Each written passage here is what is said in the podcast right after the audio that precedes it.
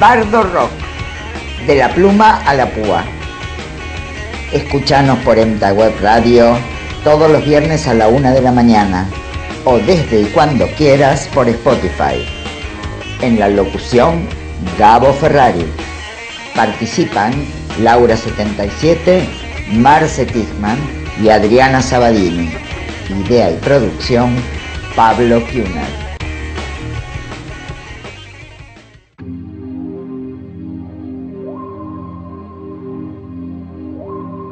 Muchos de sus poemas son vaginas abiertas. Y eso la arrastró a convertirse en un ícono del feminismo. Por sacar la cabeza como poeta cuando otras no pudieron. Por hablar de erotismo, de frustración y de desgarro. Por hacerlo desde la óptica de la feminidad. Una flor, no lejos de la noche. Mi cuerpo mudo se abre a la delicada urgencia del rocío. Hoy, en Bardo Rock, Alejandra Pizarnik.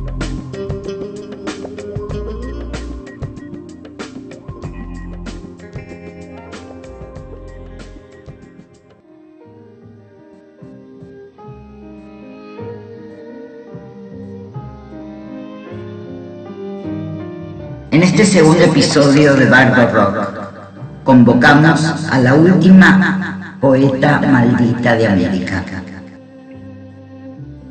Alejandra Pizarnik.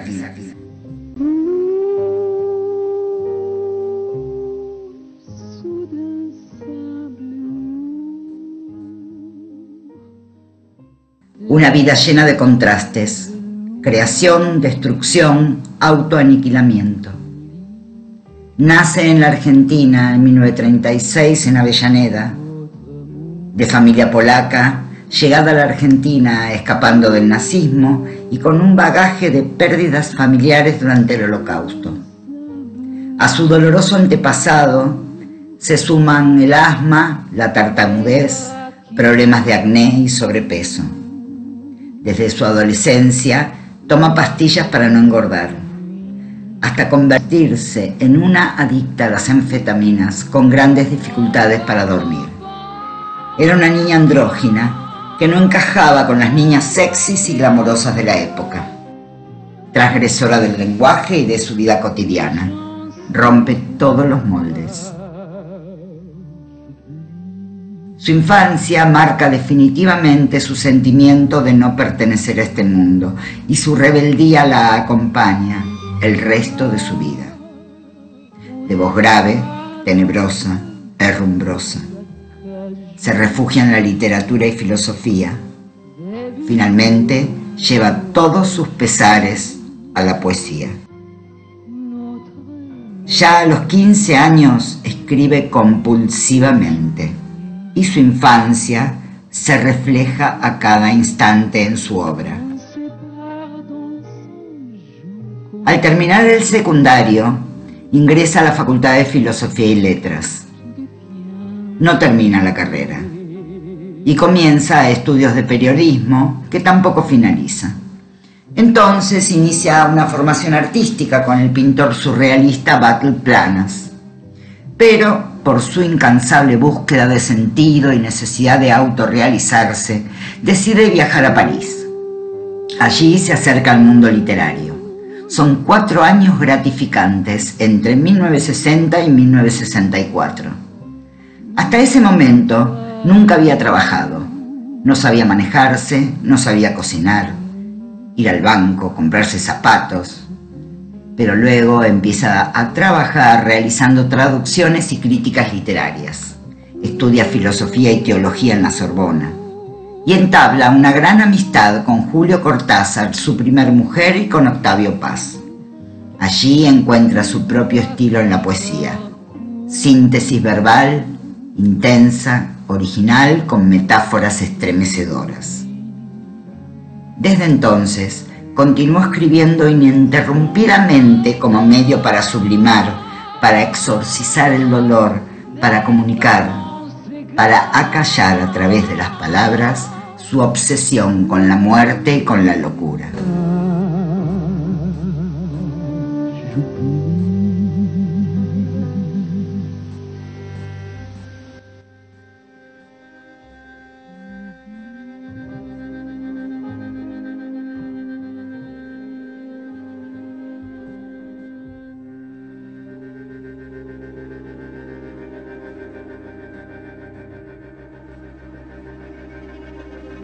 Gran parte de la obra de Alejandra Pizarnik orbita alrededor de dos esferas, su infancia en Buenos Aires y su fascinación por la muerte. Al día de hoy podemos acceder a gran parte de sus trabajos gracias a Julio Cortázar y sobre todo la primera mujer de este, Aurora Bernardes. La familia de Alejandra, siempre puritana y hasta disgustada por los gustos y estilos literarios de su hija, estuvo a punto de destruir sus cuadernos y escritos personales. También con la llegada de la dictadura cívico-militar, la represión cultural de Argentina puso en riesgo conservar parte de su obra, de manera que sus diarios, por ejemplo, fueron llevados hasta París, donde los Cortázar los custodiaron hasta que fueron llevados a la Universidad de Columbia. Su obra lírica son siete poemarios. La tierra más ajena, que es su primera novela a los 19 años en 1955. La última inocencia en 1956, dedicada a su psicoanalista, donde toma como eje la muerte, la soledad, el silencio. Las aventuras perdidas, Árbol de Diana, Los trabajos y las noches, Extracción de la piedra de locura, El infierno musical. Obras teatrales como Los poseídos entre lilas y la novela La bucanera de Pernambuco o Hilda la polígrafa. Uno de sus relatos más célebres y llamativos, La condesa sangrienta. Alejandra Pizarnik escribió de manera frenética desde los 15 años. Lo hizo de forma devota porque esa era su única vía de salvación en un mundo del que nunca se sintió parte. Su poesía está llena de símbolos, de silencios, de locura, de la sombra, de la muerte, de delirios. La poesía, según ella misma, era ese lugar donde lo imposible se vuelve posible. Fue también la voz del feminismo. Sus palabras tenían una belleza subversiva en la que solo cabían verdades, criticaba las etiquetas, los convencionalismos y la obligación de formar parte de un molde social. Fue esa mujer incapaz de ajustarse a cualquier tipo de expectativas. De ahí el hastío, la somnolencia y esa pegajosa melancolía que colapsaba su corazón hasta impregnar sus poemas. Escribió, simplemente no soy de este mundo, yo habito con frenesí la luna. No tengo miedo de morir. Tengo miedo de esta tierra ajena, agresiva. No puedo pensar en cosas concretas, no me interesan. Yo no sé hablar como todos. Mis palabras son extrañas y vienen de lejos, de donde no es, de los encuentros con nadie. ¿Qué haré cuando me surja en mis fanáticos sueños y no pueda ascender, porque alguna vez va a tener que suceder. Me iré y no sabré volver.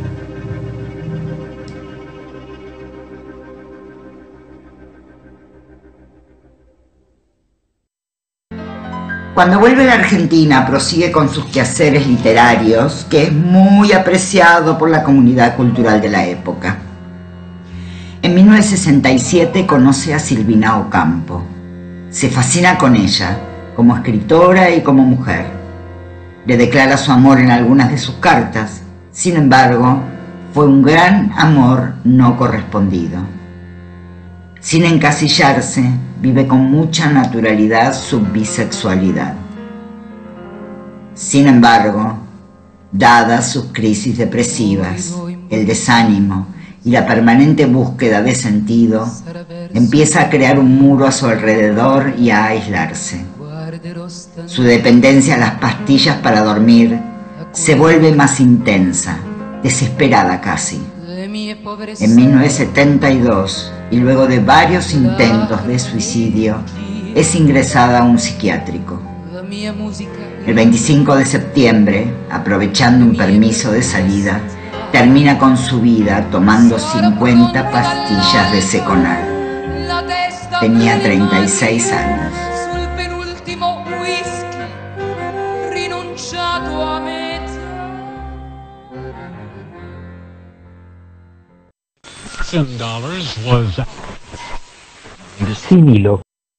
Un espacio donde la palabra se besa, se fusiona, se pega, se enciende con la música, con los discos, con los recuerdos, con los sueños. Rock y literatura. Rock y Laura 77.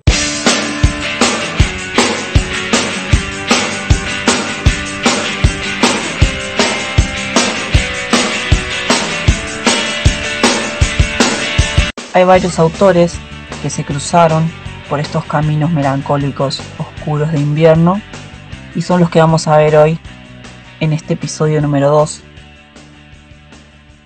Arrancamos con Antonio Viravent.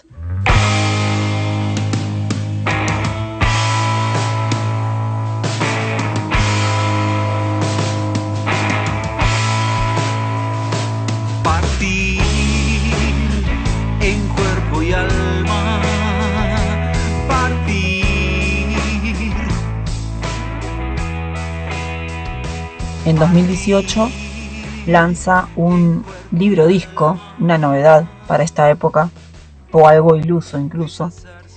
Se llama Juglar, es una producción en conjunto con el gobierno bonaerense, donde eh, Antonio se encuentra justamente con determinados autores de nuestro conurbano. En este material hay poemas, canciones de Almafuerte, Venturini, Abelardo Castillo, Fockwil y de Alejandra, oriunda de Avellaneda justamente.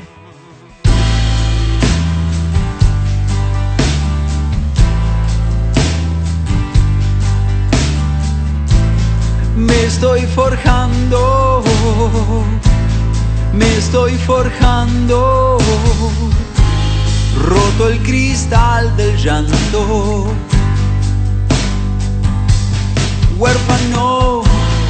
me estoy forjando. El ingenio, el desconcierto y la reinvención camaleónica. Juglar es un libro, disco conformado por ocho canciones basadas en poesías de estos grandes escritores. Surgió justamente en este año. Viravent dice que fue un trabajo bastante pesado, largo, incluso complicado a la hora de conseguir autorizaciones. Es un proyecto particular desde el origen, debido a la mezcla de la poesía y la música. Juglar fue repartido también en escuelas y se lo puede encontrar en internet. Hay una cosa muy interesante que dice Viravent con respecto a que el Estado no es de los partidos, sino de las personas, por eso la colaboración del gobierno en este material.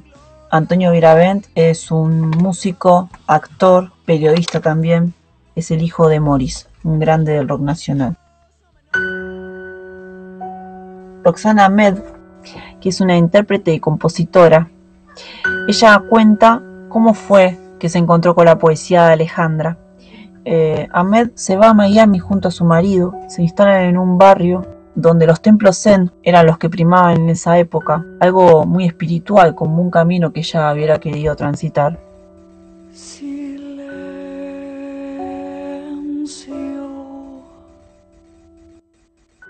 Entre el sol de Florida, el disco se volvió bastante denso y dramático, como la poesía de Alejandra. Se llama La sombra de su sombra y fue registrado justamente en dos inviernos, como si la poesía de Alejandra quisiera basarse o elegir una estación del año. En la poesía argentina le llegó justo en una cena y ella tomó los libros traducidos de Pizarnik para compartirla con estas personas. Al poco tiempo ella sentía que las poesías de Alejandra eran piezas compuestas ideales para hacer canciones. En una nota, cuando hace referencia a este disco, ella dice que tuvo casi un infarto de felicidad al hallar esta obra que luego ella le puso música. Lo define como un trabajo con piezas muy sintéticas. La obra de Roxana en realidad está muy asociada al jazz. Eh, ella define como este invierno pizarnik, la voz al sol, los meses, volver a sumergirse en tormentas de la poetisa argentina, la música, lo imaginario, lo cercano, el corazón invernal que todavía estaba ahí. Esa misma noche en la que ella logra conectarse con la poesía de Alejandra también, toma un viejo cassette de jazz y se encuentra también con esa parte de ella misma. En la sombra de su sombra, ella siente a una Pizarnik auténtica, intensa, incluso se mezcla con su propia voz, siente que Alejandra tiene su voz o que en sí ella también podría ser un poco Alejandra. Le impresiona muchísimo las grabaciones con la voz de Alejandra que andan dando vueltas por ahí y define la voz de ella como una voz dramática de telenovela. Siente que también Alejandra, si hubiera querido ser cantante, quizás la hubiera elegido a ella. Entonces fíjense hasta dónde llega toda esta cuestión de encontrarse con la poesía y encontrarse tanto que querer representarla en tu vida. También dice, la poesía de Pizarnik fue encontrarme a mí un lugar digno dentro de ese combo. Estaba entre ser feliz y a punto de matarme. Podrían ser frases muy representativas de Alejandra incluso.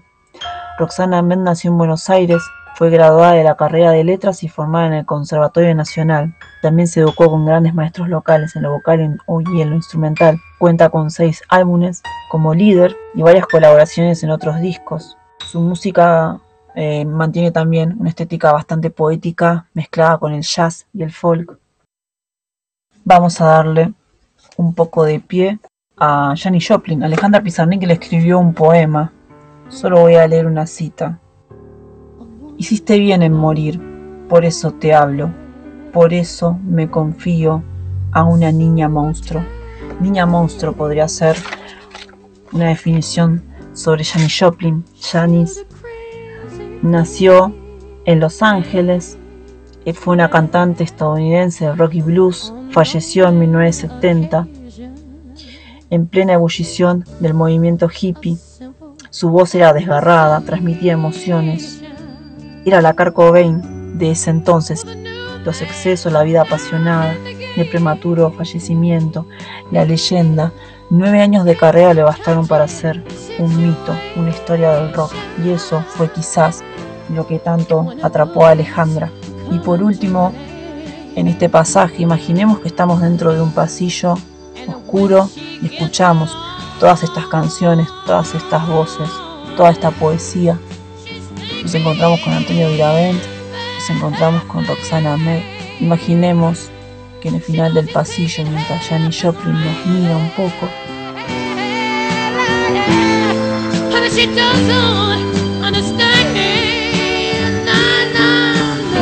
lo encontramos a uno de los grandes maestros del rock argentino, que es Gustavo Cerati. Cerati está en todas las cosas. Aún no es ahora, ahora es nunca. Aún no es ahora, ahora y siempre es nunca, escribió Pizarnik en 1965 cuando apenas tenía 20 años. Gustavo tomó esa continuidad del tiempo y lo aplicó un vínculo bastante pizarniano que inicia con la extinción de la luz, apagar las estrellas y extinguir el sol. Así es que el influjo de Pizarnik entra en el imaginario de Cerati. Está que Bocanada, justamente, la menciona Alejandra de los agradecimientos junto a Jorge Luis Borges y a otro fantástico escritor como es Horacio Quiroga. Pero vamos a ir a Amor Amarillo de 1993. Esta producción fue justamente luego del gran golpe que fue Soda Stereo. Cerati acá logra inundarse muchísimo de Alejandra. Gustavo Adrián Cerati es magia, como la poesía de Alejandra. Cerrando el pasillo, vamos a contar un poco sobre este infierno musical de vida, silencios sordos, colmillos de lobo, licores furiosos. Alejandra quería morir como muere un animal pequeño en los cuentos para niños terrible, lleno de hermosura. Palabras de este mundo, barcos llevándosela. Soy mujer y un entrañable calor me abriga cuando el mundo me golpea. Es el calor de las otras mujeres, de aquellas que hicieron de la vida este rincón sensible luchador, de piel suave y corazón guerrero. Así cerramos Sin Hilo de hoy, así cerramos con Alejandra en este viaje por el infierno musical.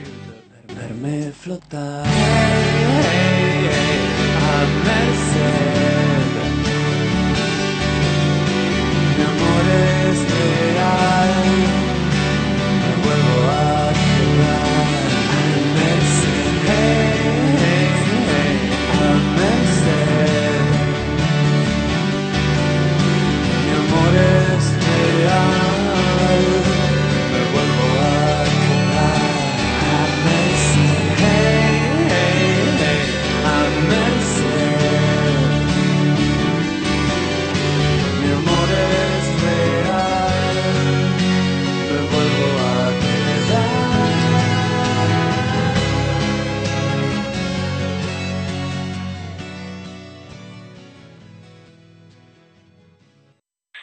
Bardio, aquí, en Bardo Rock.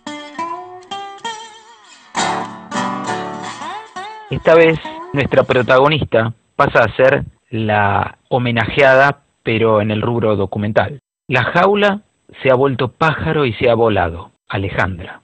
Así se titula un dibujo y lo firma, un dibujo en tinta, vaya a saber de qué año, cuando ella calculo que tendría los veinte y pico. Y así también se titula el film documental, Alejandra.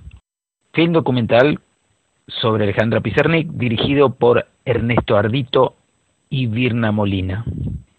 Digamos que con un lenguaje intimista y sensorial, el film narra la vida de la poeta desde los principales conflictos que fueron dejando una marca profunda en su obra y bajo el contexto de ruptura vanguardista de los años 60 y 70. La apuesta sumerge al espectador en el universo interno de Alejandra para poder comprenderla desde su núcleo creativo y humano. Así sus diarios personales, sus cartas y poemas, el relato de sus amigos y familiares, son una herramienta que arroja pistas sobre el misterioso camino que la llevó a su autodestrucción. Hoy, luego de su muerte y tras ser censurada por la dictadura, es redescubierta por nuevas generaciones que la convierten en un mito, siendo la poeta argentina más leída.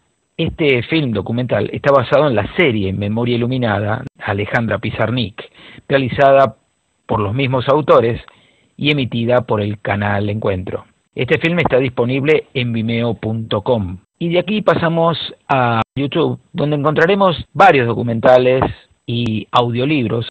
Citaremos primero Soy lo que soy, Alejandra Pizarnik documental, que está presentado por Sandra Mianovich. Después tenemos Memoria Iluminada, Alejandra Pizarnik, justamente el documental presentado por Canal Encuentro, en el cual se basó el film del que habíamos hablado anteriormente. Y acá en YouTube encontramos todos los capítulos. Pasamos entonces a otro que es digno de resaltar porque es un corto que se puede ver en la página de Cinear, que se llama Vértigos. Es del año 1993. Está dirigido y guionado por Vanessa Ragone y Mariel Yeregui y está basado en la poesía de Alejandra Vértigos o Contemplación de algo. Está protagonizado por Humberto Tortonese, Cecilia Pesolano y Rosario Blefari.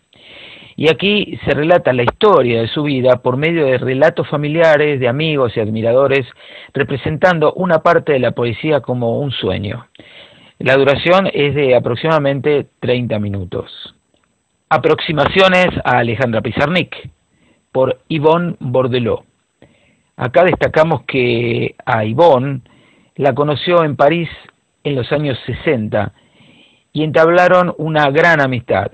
Yvonne Bordelot había trabajado para la revista Sur, publicación que fue creada por Victorio Campo en el año 1931. Dijo sobre Alejandra, su poesía era un entramado de intertextualidades de la palabra ajena convertida en propia.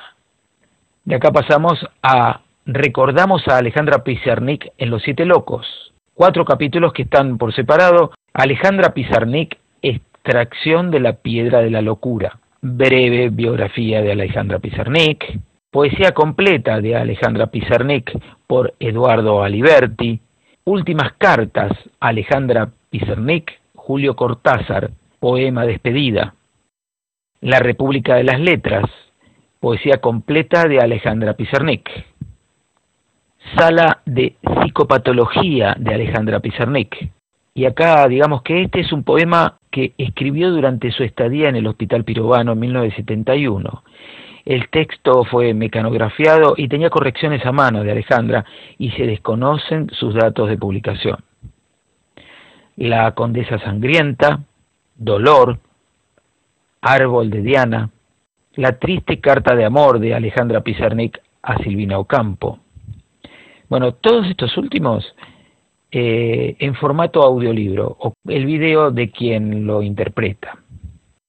Y para finalizar, y hablando de cine documental, o sea, de imágenes, de magia, de fantasía, que es lo que nos transmite, de ver lo maravilloso que, que es el celuloide a la hora del cine, del documental, citemos una hermosa frase. Delicia de perderme en la imagen presentida. Yo me levanté de mi cadáver, yo fui en busca de quien soy, peregrina de mí, he ido hacia la que duerme en un país al viento.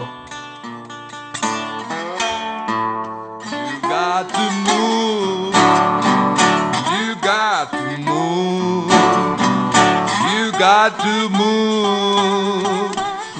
You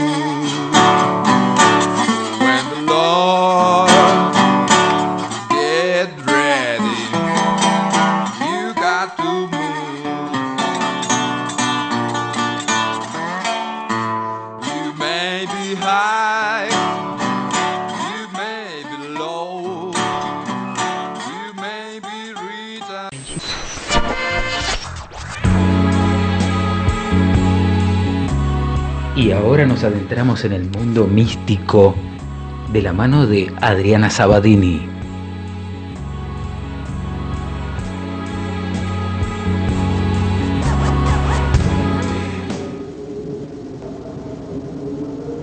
Cuentan los viejos sabios que en el momento de nacer el hombre ya sabe todo.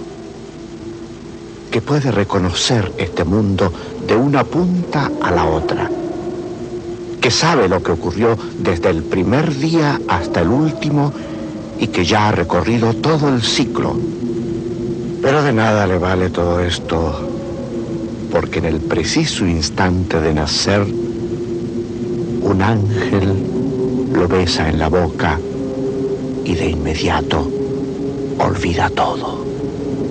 Desde ese momento, el hombre tendrá que empezar a vivir para aprender a recordar.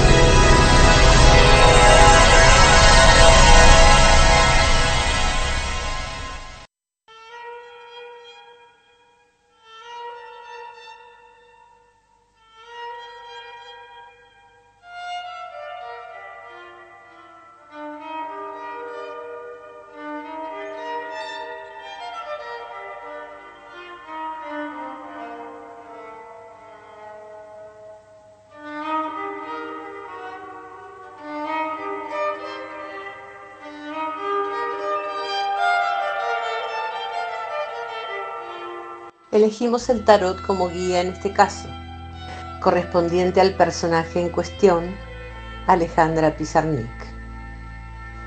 Pero antes de comenzar con su historia kármica, quería contarles un poquito acerca de esta maravillosa mancia y para qué sirve.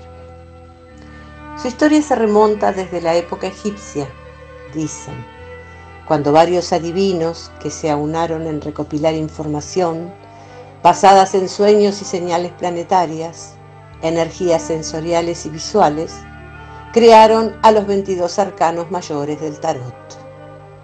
Mucho podemos hablar de él, pero lo importante es saber que nos puede brindar una ayuda u orientación en base a alguna pregunta y que puede reflejar arquetipos de situaciones propias en las que cuentan una historia como espejo, en el cual el consultante ve su propia vida, su propio conocimiento. En este caso, el arcano que le ha tocado a Alejandra es el carro. Un muchacho montado en un carruaje, tirado por dos caballos, uno blanco, el otro negro, símbolo del yin y el yang. Posee una corona que lo enaltece, una capa roja que muestra su pasión y un chaleco azul marcando su conexión con lo espiritual. Un muchacho de riendas a tomar y de avance persistente en su ajetreada vida. El escudo del arcano traza una defensa abrupta en su límite inminente. El carro pertenece al hijo de la familia, debiendo ser fuerte y determinante como principio de vida. La búsqueda de la verdad y como aprendizaje de transición final de un ciclo. Así fue Alejandra, como su arcano, eterna adolescente, inquieta, transgresora, de mente curiosa e insaciable conocimiento, sintiéndose encarnada en una equivocación del destino.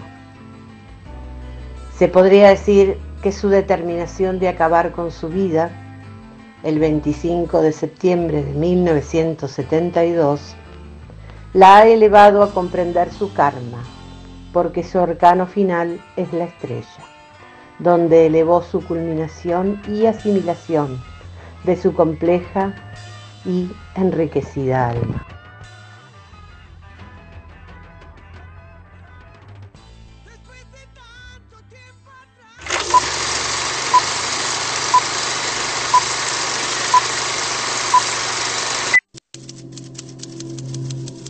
Simplemente no soy de este mundo. Yo habito con frenesí la luna. No tengo miedo de morir. Tengo miedo de esta tierra ajena, agresiva. No puedo pensar en cosas concretas, no me interesan. Yo no sé hablar como todos. Mis palabras son extrañas y vienen de lejos. Me iré y no sabré volver. El escriba ha desaparecido. Señalo el sitio vacío donde los muertos se divierten. La noche penetrando y el glande inflado de tinta penetrando hacen el mismo ruido que la muerte penetrando. Asisto a su duración en lo instantáneo, silencio desorbitado. Partir en cuerpo y alma partir. Partir deshacerse de las miradas piedras opresoras que duermen en la garganta. He de partir no más inercia bajo el sol, no más sangre anonadada, no más fila para morir. He de partir. Lo infantil tiende a morir ahora,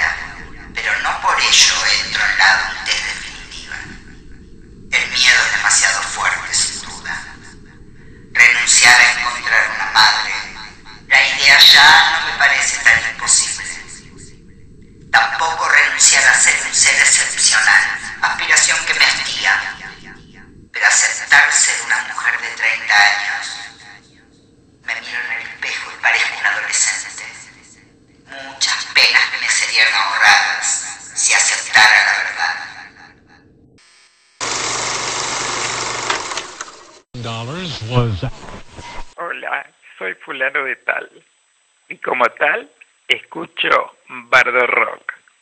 Bardo Rock, el programa de les fulanes de tales. I'd like to do a song of great social and political import. It goes like this.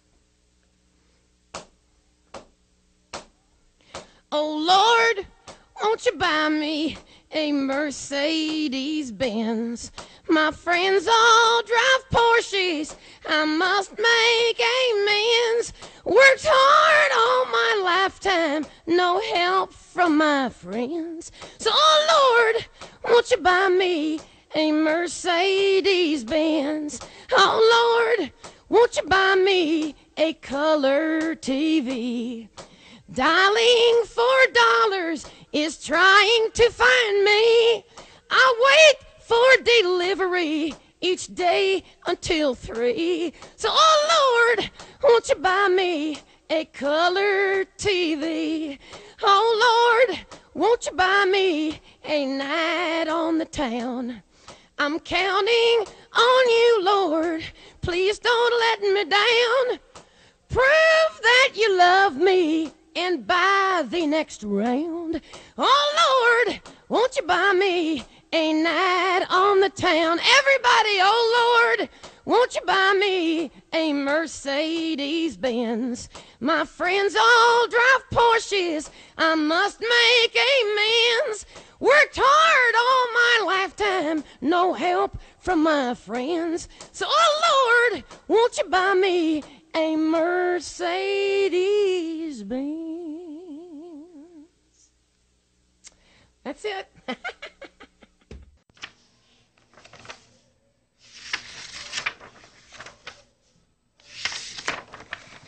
Barderos nocturnos. Llegamos al final de este episodio. Recuerden que nos pueden seguir por Facebook o Instagram. Y si tienen comentarios o sugerencias, nos pueden escribir a contactobardorock.gmail.com Gracias por estar del otro lado, ¿eh? Nos vemos. Va. Nos escuchamos en el próximo episodio. Bardo Rock.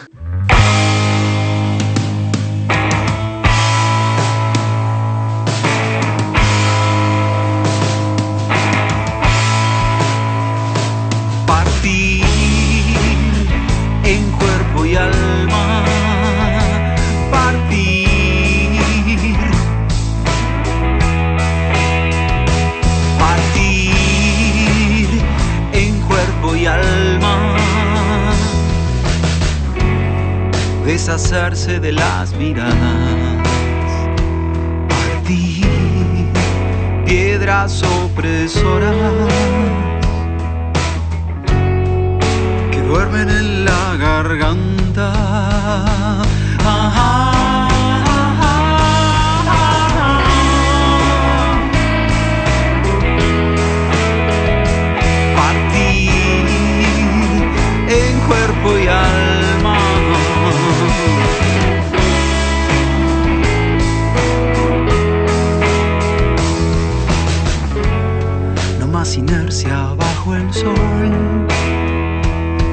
Partir, no más sangre anonadada, no más fila para morir. Ah,